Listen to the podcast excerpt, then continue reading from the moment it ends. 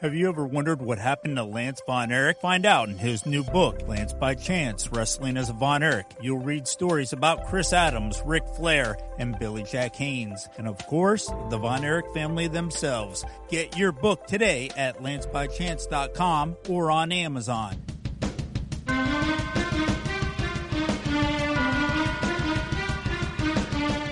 Welcome to the Wrestleville podcast. I'm your host, Vinny Berry, and for the second week in a row, I am bringing back Tokyo Monster Kahagas. How are you, sir? I'm good, Vinny. Man, thanks for bringing me back to Wrestleville. Man, I had a really good conversation with you last week, and I'm so glad that you were able to to come back. We were talking about the NWA title, uh, your reign as champion, what the, the title means to the professional wrestling business and, and some of the guys that, that made that belt special. Um, I, today I wanted to, to kind of talk to you a little bit about, you know, when the NWA was going through its, I guess its dark times or its bleak times and, you know, uh, there for a while, the NWA was the wrestling promotion, right? And then you know, in the the 90s and and years after that, you know, it just became different. Can you explain what happened? You know, I, I wish I really could. Um, you know, forest territory days and all that stuff, you know, I I didn't follow indie wrestling I didn't even know there was such thing as independent wrestling or, or wrestling, you know, so many different territories. So, you know, you just heard uh, hearsay things when you, you'd watch TV, like the Rock and Roll Express is coming in from here and this and that. And, uh, you know, you knew there was other wrestling out there, but you didn't really realize how big it was, or at least I didn't.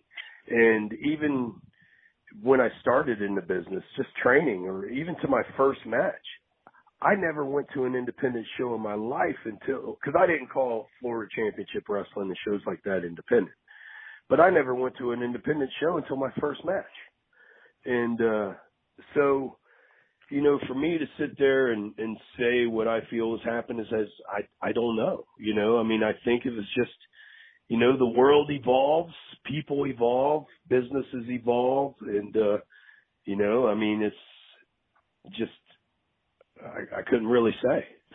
you know, it's the Attitude Era and, and, and with Nitro or, or even previous with WCW. I mean, I, I watched World Class and a lot of that stuff, but you know, it was, uh, I was, I was not that I didn't watch wrestling every chance I could, you know, but it was just one of those things that I didn't, I wasn't able to, to follow that type of stuff to an extent, you know. I watched wrestling. I didn't care what it was. I didn't care, you know, I didn't care if it was a wrestling show. If it had a wrestler on it, I'd watch it, you know. I just don't watch TV anymore, so I don't even watch wrestling. You know, last week we talked about, I asked you, you know, when we talk about the NWA World Heavyweight title, you know, what wrestler comes to your mind? And you said it was Ric Flair, and, and I have to agree with you. But, you know, when NWA was in that period that we were just talking about after the territories broke up and and Vince McMahon uh, was growing his business to what it is today. Um, Adam Pearce was the NWA World Heavyweight Champion, and and uh, we had talked about him earlier. And and what were your thoughts about what he did for the NWA and how he carried himself as champion? You know, Adam carried himself as a as a as a champion should, and um, by by meaning so is is the fact that you know Adam was a champion. He he he helped carry the NWA for numerous years. I feel, and I get and I've I've said this numerous times on other interviews and stuff, and and uh, I get I get the same question, and and I have no problem with saying it over and over because it's true. Um, but when the NWA, you know, when I first got in the business, there wasn't, you didn't hear much about the NWA, but then again, the internet wasn't like it is today either. And then throughout the years, you'd hear about it, you know, you didn't even, I didn't even really knew it existed. And, uh, of course, just like many others. And, uh, then what I remember the NWA when kind of realizing that it still runs, but they kind of do their own thing. They're way above me, you know, or whatever. You know, I just, you know, I never felt that I would work for them or anything. But, you know, I remember Brent Albright and I remember Adam Pearce, and that was probably in the, in, in Blue Demon. And uh oh, actually, you asked last week if I've worked any other world champion. The Blue Demon was one as well. Um, I've worked him a couple times. Um, but you know, throughout those years, I just remember Adam Pearce, Adam Pearce, Adam Pearce, and, and uh, he, I think he brought recognition back to that belt, or not just the belt, but to the NWA, um, because he he represented it, and for somebody to put himself in there and do the best he can and carry that company um, and help represent it is a lot of work. And Adam put the work in, and you know he he helped the NWA. He he's the one that made it survive through a lot of these drowning years, and uh, you know I give him all the credit what credit's due. I mean he he's not just a heck of a you know a heck of a wrestler, he, you know, but he's he, we're a champion. He's you know he's a good guy too, you know, and he's very serious about the business and and um you know that's that's I respect that, you know and for what people do. Definitely. But Adam Pearce, yeah, I, you know, I'm a, I'm a big fan of Adam Pearce. You know, just uh, as you know, as himself. Absolutely. Yeah, I I am too. And I and I've seen him wrestle on on tape. I've seen him in person a couple times, but I've seen him wrestle on on tape uh many times and I and I really enjoy his work. I I think he's a class act and and he is he is a super guy. You know? Yeah, and you know, and, and you, when you see him now and he's on TV, I see a lot of stuff online and videos and stuff. And anytime I see something to do with Adam Pearce, it, you know, I watch it, and it's just it's always good. It's Adam Pearce, and uh, you know, then I'll see more and more, and I'm like, holy shit, you know, Adam's, you know, he's doing he's doing his work. You know, he's working, he's doing his thing, and and uh, it's great to see him in that position that he's in. Absolutely. I I kind of think it's long overdue, but you know, I mean, oh, I think he could. Most, most definitely. Yeah. Yeah. No one. You never know when opportunities knock. Sometimes you you pass them up and too naive and don't realize it, and sometimes you you know they just don't come soon enough. Sure. Sure. Absolutely. You did a lot of wrestling in Latin America, right? Am I am I correct about that? Yeah, um, a few countries. Um, uh, I worked in Puerto Rico. Um, that was interesting. Very, very neat place with a lot of history of wrestling. Um, then uh, I've worked in uh, Mexico, uh, Central America, Panama, um, as well as the Dominican Republic.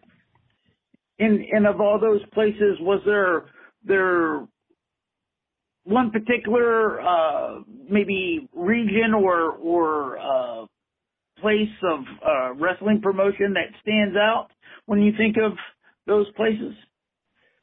Um, most definitely. There's a, you know, just to go to Puerto Rico and have the honor to work with IWA, and um, at that time it was uh, Savio Vega uh, running with, with it, and and then you know work other you know shows there with other companies as well as WWC with Carlos Colon. You know, I mean, to me, those are privileges. And, and another thing, I mean, my big word is I, I have always felt fortunate in anything I've gotten. You know, I mean, I'm the guy that don't sit there and think I deserve it, you know, and, uh, um, I just work hard and just always kind of let my work, you know, you know, speak for itself.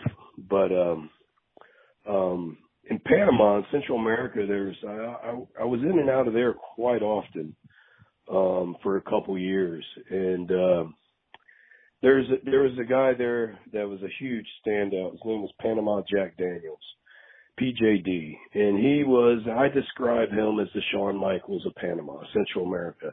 You know, a, a lost talent. You know, a talent that a lot of these people in these different countries, such as as that, they don't have the opportunities that many others do. They're poor countries, they're third world countries, and you know, it's not the easiest thing for for them to fly to the United States and get a tryout, or let alone spend time here, and um, um, especially at a younger age.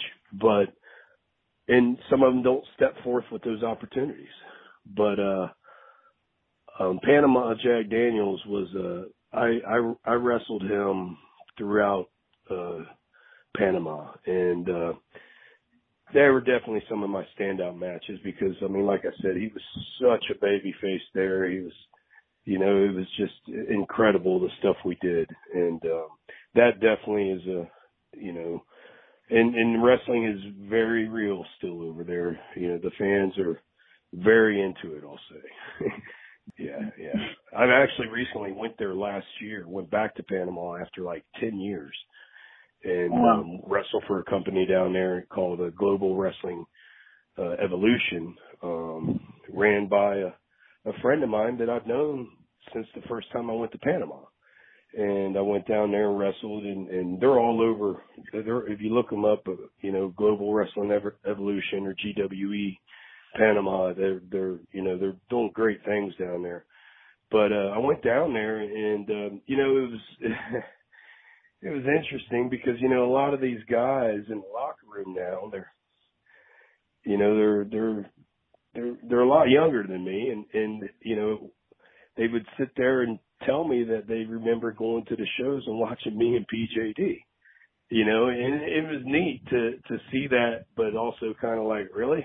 You know but but um you know, but they appreciated my work and, and you could tell it and they respected you. In those countries like that, the people are so respectful. You know, they're, they, they, they smile all the time. It's just a, a whole different world, you know, that, that people don't get to experience. And if they did, they'd be a lot more humble. But, you know, in, in Panama, it's, you know, it was a great thing, but I went down there and wrestled a little bit and then haven't been back down there since. Of course, COVID and stuff came around, but otherwise, uh, um, Dominican Republic was always a great place too. I went in and out of there for a few years as well, and uh, for a company called Dominican Wrestling Entertainment (DWE), and uh, you know there's a that's an in- interesting place too to to uh, wrestle. It's uh, it's very real there too as well. And we were talking a little bit ago about uh, Jack Veneno and the in the the match he had with Ric Flair. Uh, just to kind of fill in the the listeners, and then you can tell me uh, what you did years later. Uh, but if you can kind of help me fill in the listeners of what what happened with Jack Veneno and uh, Ric Flair back in uh, what was that? Was that eighty? It was a long time ago. It was 1982. It was in this way. Wrestling was very real then. yes. You know, um, well, the story is, you know, and, and I've looked it up and read it too, but you know, I don't, I don't remember everything I, I read, but um, um, it's one of those situations where they basically had to do uh, uh, a last minute, you know, uh, and change the finish because I believe the the crowd was just uh, pretty much about to riot if Flair won, and right. uh, they didn't want that belt leaving that country. So I guess evidently they they changed it. Flair changed the finish and put Jack over, Jack Veneno over, and then I guess they did the Phantom switch back, or it was just a Phantom switch in general. You know, because back then you could do stuff like that because you didn't have the internet and everybody, you know, trolling on everything that's going on, and you know what I'm saying, wanting to be media. So uh um, that's why a lot of the history now, a lot of these younger guys never heard of this, you know, or or would never even know of it. Right. I mean, you know, there's a, you know, with the internet, and it, it's it's all there, right? You know, do you you oh, find that some of the the the newer guys in the business just really don't care to I do any research on it? I think they just stay up to date. You know, I think that's uh, what a lot of it is. I, I think it's so important to know where where you came from and golly, the guys in the well, business. Well, kind of like a family tree, you know. Exactly, exactly. You know, I mean, I started watching in in 1981, 82, 80, in 1981, I guess, and um, but then I, you know, I know who Lou Thesz is, and I know who Gene Kiniski is, and I know, you know, Jack Briscoe, and and I and I know some history beyond when I started because I wanted to know who came before these guys that I was watching, you know? Right. You know, and so what did you you guys do? Kind of, I guess, as a tribute, or when you came in and had the match? Tell us about well, that. I, I was actually I was uh, they set up a match uh when I was uh NWA World Champion to wrestle in Dominican Republic. It was the first time it's you know the the title had been there since uh, however many years ago it was and um um so it was neat to be able to bring the the world's title back to the Dominican Republic and and they actually had the uh former referee of the Jack Veneno match there. I, on previous shows I had met Jack Veneno. He was he was at some previous shows and I was lucky enough to be able to to meet with him and speak with him briefly. And um you know, but he wasn't at this show and uh, the referee, the original referee was and and so I just kind of you know, I was kind of concerned on safety to an extent. you know, it's uh because we kind of knew it was going to be a an interesting night with uh with the belt there and and um what we're they were trying to create here. And and what we did is we did a dusty finish. And um the referee, the former referee climbed in and counted three and and uh you know, he was part of the finish. And and uh, uh I ended up getting the belt back. Um but I made sure I got it back right there near the uh, curtain so I could get out of there. But uh during the match, it's on YouTube as well. It's uh Tokyo Monster versus uh, Rico Casanova and uh DWE D- Dominican Wrestling Entertainment.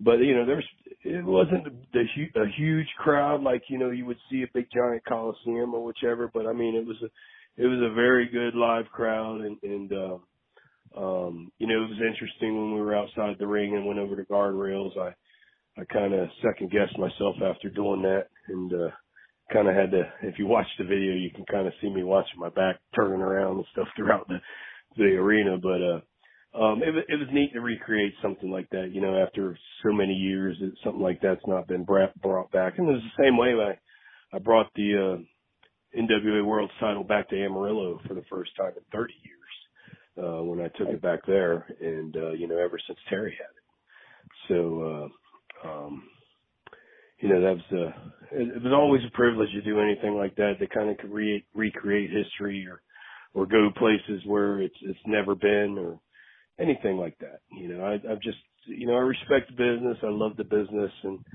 and um, you know, it's just one of those things, man. And I was honored to be able to represent the NWA for sure. Yeah, absolutely. It it would I mean, I get it. I yeah, I totally get it.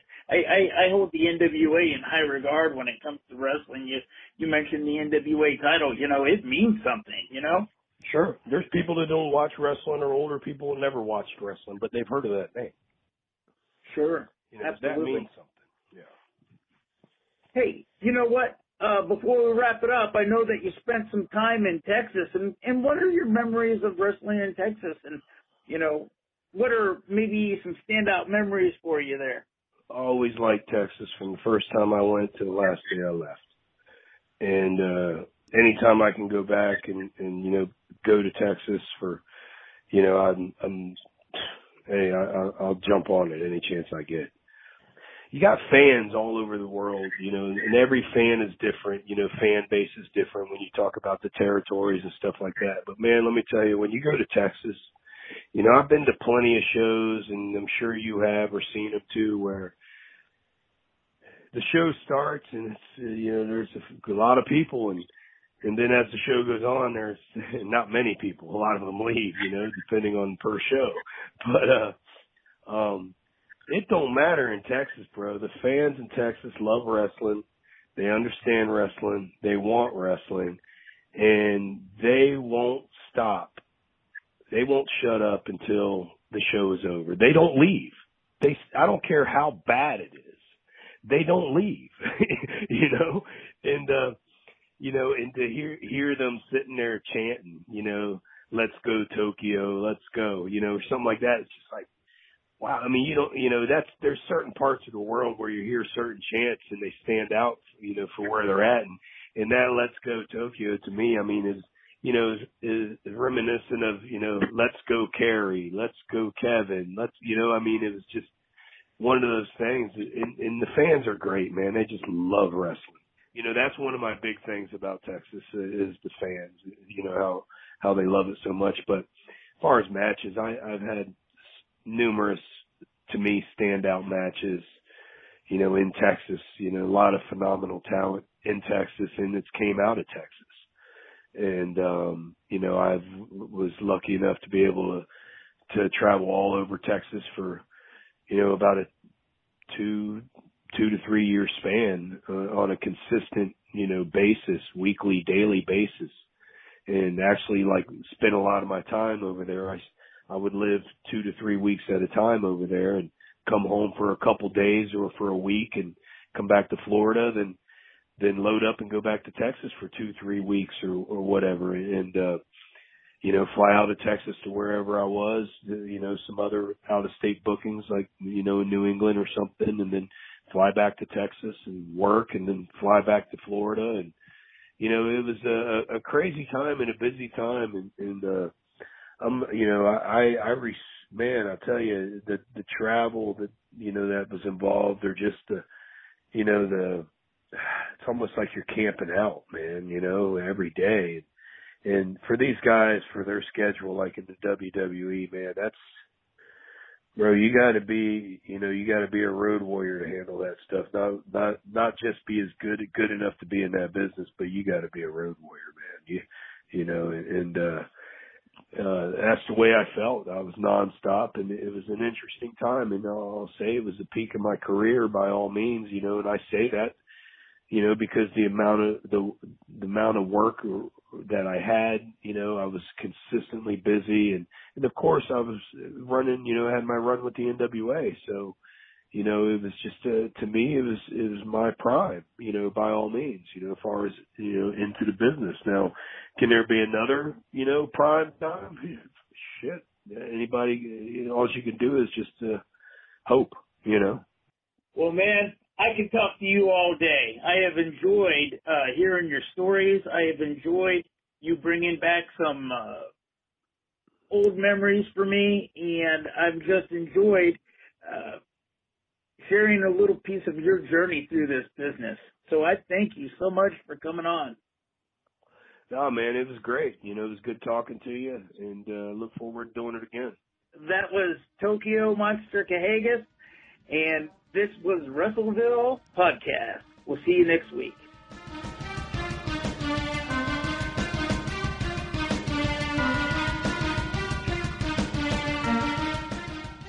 Do you remember Lance Von Erich from World Class Championship Wrestling? Read all about his career in Portland, in Dallas, and overseas in his new book, Lance by Chance Wrestling as a Von Erich. You'll read passages by Dusty Wolf, David Manning, and Kevin Von Erich. 25 chapters in all. You'll be surprised by what you read. Get your book at lancebychance.com or on Amazon.